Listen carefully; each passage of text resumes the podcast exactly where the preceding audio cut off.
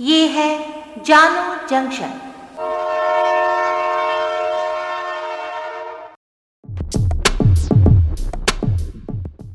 नमस्कार, आज है 9 मई 2022 मैं हूँ पूजा वर्मा और आप सुन रहे हैं जानो जंक्शन पे Hindi news podcast, news rail, पहले मुख्य समाचार।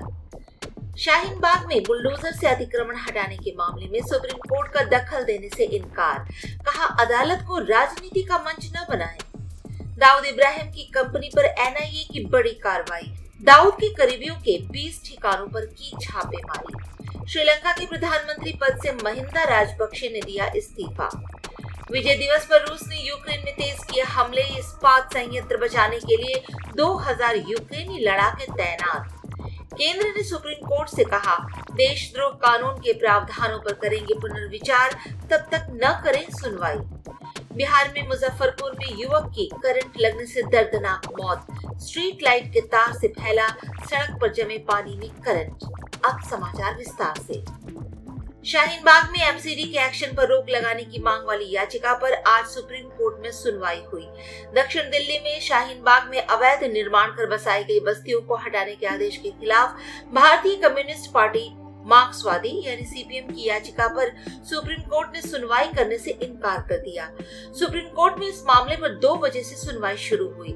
मगर सुनवाई शुरू होते ही सुप्रीम कोर्ट ने नाराज़गी व्यक्त की कि आखिर राजनीतिक दल इस याचिका को लेकर क्यों आए हैं। सुप्रीम कोर्ट ने कहा कि हम केवल पीड़ित पक्ष की बात सुनेंगे। वहीं शाहीन बाग में आज से अतिक्रमण विरोधी अभियान चलाया जाना था। इसके लिए एमसीडी के बुलडोजर जैसे ही शाहीन बाग पहुँचे, हंगामा शुरू हो गया। लोगों के भारी विरोध के बाद दोपहर करीब साढ़े बारह बजे एमसीडी के बुलडोजर वापस चले गए। अंडरवर्ल्ड डॉन दाऊद इब्राहिम की डी कंपनी पर नेशनल इन्वेस्टिगेशन एजेंसी ने बड़ा एक्शन लिया है। मुंबई के 20 ठिकानों पर एनआईए ने छापा मारा है। ये 20 ठिकाने दाऊद के शार्प शूटर्स तस्कर डी कंपनी के रियल एस्टेट मैनेजर से जुड़े हैं। इसके अलावा कई हवाला ऑपरेटर्स पर भी छापेमारी हुई है। मुंबई के नागपाड़ा, गोरेगांव, बोरीवली, सांता क्रूज मुम्बरा भिंडी बाज़ार में छापेमारी शुरू हो चुकी है। बताया जा रहा है कि गृह मंत्रालय के आदेश पर एनआईए ने दाऊद और डी कंपनी के खिलाफ केस दर्ज किया था, जिसे लेकर अब जाँच और छापेमारी की कार्रवाई चल रही है। श्रीलंका में चल रहे अब तक के सबसे भयानक आर्थिक संकट के बीच देश के प्रधानमंत्री महिंदा राजपक्षे ने आज अपने पद से इस्तीफा देने की घोषणा की है। महिंदा का इस्तीफा देश के विफल अर्थव्यवस्था पर, प्रधानमंत्री के पद छोड़ने की जनता की मांग और भारी विरोध के बीच आया है।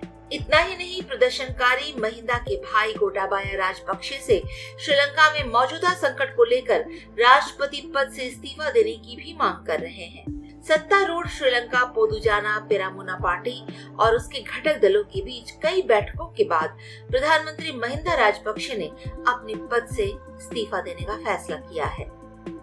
यूक्रेन में चल रही जंग के बीच रूस आज अपना सतहत्तरवा विजय दिवस मना रहा है। इस दौरान रूस के राष्ट्रपति व्लादिमीर पुतिन ने कहा कि पश्चिमी देश क्रीमिया सहित रूस पर आक्रमण की तैयारी कर रहे थे, इसलिए यूक्रेन पर हमला